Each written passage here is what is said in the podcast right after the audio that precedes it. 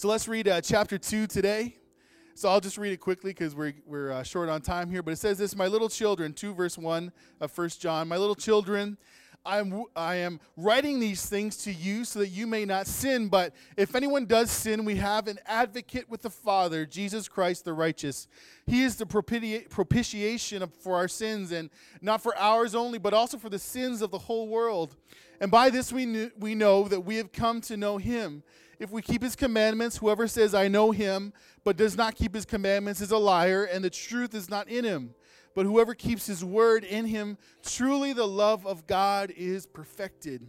By this we know that we are in him. Whoever says he abides in him ought to walk in the same way in which he walked. Verse 7 Beloved, I am writing you no new commandment, but an old commandment that you had from the beginning. The old commandment is the word that you have heard. At the same time, it is a new commandment that I'm writing to you, which is true in him and in you because the darkness is passing away and the true light is already shining. Whoever says he is in the light and hates his brother is still in darkness. Whoever loves his brother abides in the light, and in him there is no cause for stumbling. But whoever hates his brother is in darkness and walks in the darkness and does not know where he is going because the darkness has blinded his eyes. Verse 12 I am writing to you, little children, because your sins are forgiven for his name's sake. I'm writing to you, fathers, because you know him who is from the beginning. I'm writing to you, young men, because you have overcome the evil one. I write to you, children, because you know the Father. I write to you, fathers, because you know him who is from the beginning. I write to you, young men, because you are strong, and the word of God abides in you, and you have overcome the evil one. Verse 15 Do not love the world or think the things of things in the world. If anyone loves the world, the love of the Father is not in him. For all that is in the world, the desires of the flesh and the desires of the eyes and pride of life is not from the Father, but is from the world. And the world is passing away along with its desires. But whoever, whoever does the will of God abides forever. Children, it is the last hour, and as you have heard that Antichrist is coming. So now many Antichrists have come. Therefore, we know that it is the last hour. They went out from us, but they were not of us. For if they had been of us, they would have continued with us. But they went out, and it might become plain that they all are not of us. But you have been anointed by the Holy One, and you all have knowledge. I write to you not because you do not know the truth, but because you know it, and because no lie is of the truth. Who is the liar but the but he who denies that Jesus is the Christ? This is the Antichrist, he who denies the Father and the Son. No one denies the Son. No one who denies the Son has the Father. Whoever confesses the Son has the Father also. Let what you heard from the beginning abide in you. If what you heard from the beginning abides in you, then you too will abide in the Son and in the Father. And this is the promise that he made to us eternal life. Verse 26 I write these things to you about those who are trying to deceive you. But the anointing that you have received from him abides in you, and you have no need that anyone should teach you. But as his anointing teaches you about everything and is true and is no lie, just as it has taught you, abide in him. And now, little children, abide in him so that when he appears, we may have confidence and not shrink from him in shame at his coming. If you know that he is righteous, you may be sure that everyone who practices righteousness has been born of him. I wanted to read that whole chapter today to you. So, this morning, we're just going to focus on a few points. We're going to start in uh, chapter 2, verses 1 to 3 of First John, just at the beginning here. It says this He is our advocate.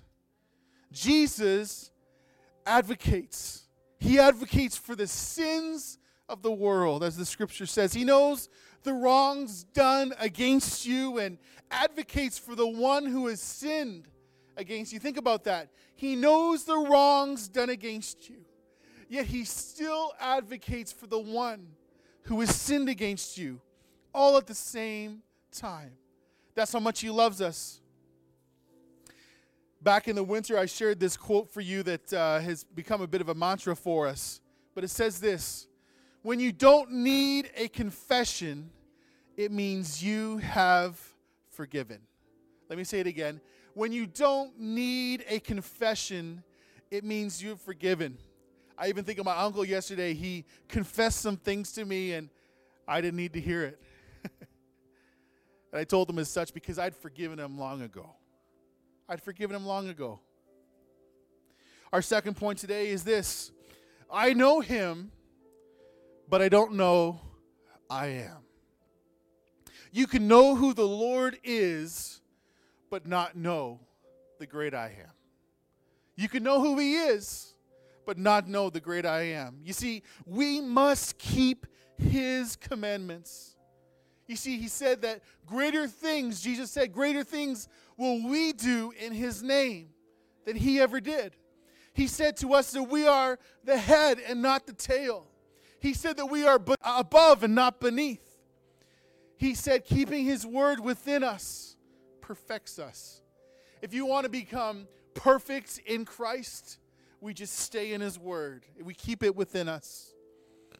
Our third point for this morning is this we walk his walk.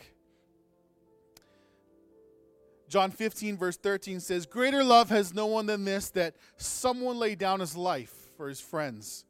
You are my friends if you do what I command you. No longer do I call you servants, for the servant does not know what his master is doing. But I have called you friends, for all that I have heard from my Father I have made known to, made known to you. You did not choose me, but I chose you and, I, and appointed you that you should go and bear fruit, and there, that your fruit should abide so that whatever you ask the Father in my name, he may give it to you. These things I command you so that you will love one another. John 15, 13 to 17. You see, walking in the footsteps of Christ is not a nice thought, it is a mandate from the Lord Jesus to all who love him. We don't have a, a choice in the matter. If we want to follow him, we have to walk in his footsteps. You see, to imitate the love of Christ is to love the world around you in a way that's never before been seen. The world had never seen a king of kings give up his life for the least of these. So, Lord, our question is what can we do for you today? What can you do for the Lord today? What can I do for the Lord today? You see, the love that Jesus shows us was truly never seen before. The work of Christ on the cross. The world had never known a love such as that. You see, our relationship with God can be measured by our love for other Christians. The one that walks in the light shows that he abides in the light and he's not stumbling. So, Lord, today we want to walk in the light. We want to walk like you walk, oh God. Our fourth thought for today, I don't know how many I got. I forgot. I forget. There could be 20. I don't know. We're, there's not. Okay. Number four Jesus makes all things new. You see, the scripture says that darkness is passing away and the true light is already shining. That's what this letter from John says is that the darkness is passing away, but the light of Christ is shining. And in my mind, I can just see the light of Christ pushing back the darkness. Children of God, remember your sins are forgiven in the name of Jesus. I read this quote this week when one becomes a Christian, there is a change in his relationship with sin. Sin is not eliminated in the believer until he comes to glory, but his relationship to sin is changed when he truly becomes a Christian. A Christian no longer loves sin as they once did. A Christian no longer brags about the sin as they once did, the sin in their lives. A Christian no longer plans to sin as they once did. A Christian no longer fondly remembers their sin as they once did. A Christian never fully enjoys the sin as they once did. A Christian no longer is comfortable in habitual sin as they once were. You see, we must walk in the light of Christ. Charles Spurgeon wrote this The Christian no longer loves sin, it is the object of his sternest horror. He no longer regards it as a mere trifle, plays with it, or talks of it with unconcern. Sin is dejected in the Christian's heart. Though it is not ejected, sin may enter the heart and fight for dominion, but it cannot sit upon the throne. It cannot sit upon the throne of your heart. You see, finding God is ultimately finding our way home. You see, in Christ we overcome evil. Children know the Father. I remember this uh, Italian guy from Florida one time, I was ministering with him, and he would always say this to me when it comes to children. He says, When it comes to the things of God, children don't lie. And I actually remember him screaming at me in the middle of an altar time with 100 kids. Uh, it was really wild. He said, Children don't lie. and of course, we know the kids do lie. if you've had one, you know that. But what he was saying was that when it comes to the things of God, children don't lie. They don't. They have nothing to lose. And they have nothing to gain. They just speak the truth. Mike told me a story this week when he was teaching in one of his Bible studies that one of the kids said, Why are we talking so much about Jesus? kids don't lie. and Mike was able to minister to him, of course. You see, fathers, it's our responsibility, responsibility to instruct our children and speak into the lives of our grandchildren about the King of Kings and the Lord of Lords. I was reminded of the proverb uh, teach a child in the way they should go, and when they're old, they won't depart from it. That was what was in my mind yesterday with my uncle. Teach a child in the ways that they should go, and when they're old, they won't depart from it. Some of you have children that are lost to this world. Let me encourage you today. Teach a child in the way that they would go, and when they're old, they won't depart from it. They won't. Seattle's church you are strong. This is a declaration today. You are strong. God has placed you in your position of influence for a reason. Well, Pastor, I work at the drive through uh, restaurant. How's that a position of influence? Well, you can bless every single person as they go through there. I love praying for people because sometimes you can do it without them even realizing it. Father, would you bless them? Well, Pastor Jay, I work for the government and it's so restrictive. Well, as you're making decisions, even if it seems the most insignificant one, you can make a decision that is with a kingdom mindset and is enveloped by the presence of God. Well, Pastor Jay, I work in the school system and you can't say nothing there. Well, let me tell you something. You can pray to God in heaven that He would come down. Another thing I learned this weekend, I learned a lot. Another thing I learned this weekend it's not up to you and I to save people. Did you know that? It's not up to you and I. God takes care of that. We just be obedient. We just say, God, would you increase my faith? Make me obedient to your plan. Sometimes God just needs you to speak. That's all He needs you for. Maybe He just needs you to say hello. Yesterday, all He needed to do was to get me to say, Can I pray for you? That's it. He took care of the rest. You are strong. God has placed you in your position and influence for a reason. You see, the word abides within us. And, church, if you have Christ in you, we've overcome the evil one because of our faith in Christ. We've overcome it. Our fifth and I think final point for today, unless I find out otherwise, is this abide forever 1 john 15, uh, chapter 2 15 and 17 you see we can't love the world and also love the father. We can't love the world and also love the father. You see the desires of the flesh the desires of our eyes are not from the father but are from the world. The desires of your heart and of your eyes that doesn't come from god. That comes from this world I'll just share a quick funny story here, really quick. When I was uh, a kid in Barrie, the place we moved to, uh, there was a family. Have you ever heard uh, the saying, keeping up with the Joneses? Have you heard that? Okay. We literally lived beside the Joneses.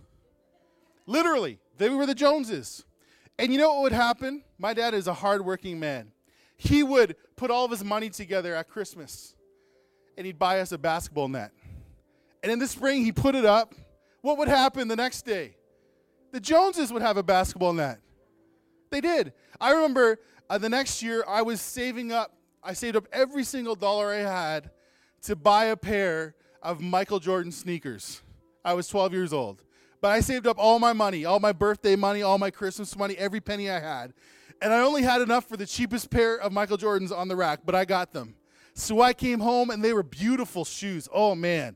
Oh, I just wish I still had them today. I, I lost them somewhere. Anyways, I wish I still, they were beautiful leather, black leather shoes. Oh, so nice. So what would happen? Well, the next day, the Joneses kid had a pair of Jordans. What's up with that? And then we would get a hockey net, and who would who would have a hockey net? Well, I say this to say I say that to say this. The desires of our eyes and of our flesh are not from the Father. They're from the world. You see, whoever does the will of God abides forever. That's what the scripture tells us. And I want to close with this part of the uh, text, and then I'm going to read a quote that I thought was great. It says this in verse 28 And now, little children, abide in him, so that when he appears, we may have confidence and not, sh- uh, not shrink from him in shame at his coming. If you know that he is righteous, you may be sure that everyone who practices righteousness has been born of him. So we thank you, Father. Let me read you this quote. The cross points in four directions. You may have heard this. The cross points in four directions to show that the love of Jesus is wide enough to include every human being, long enough to last through all eternity, deep enough to reach the most guilty sinner, and high enough to take us to heaven. That's what the cross does.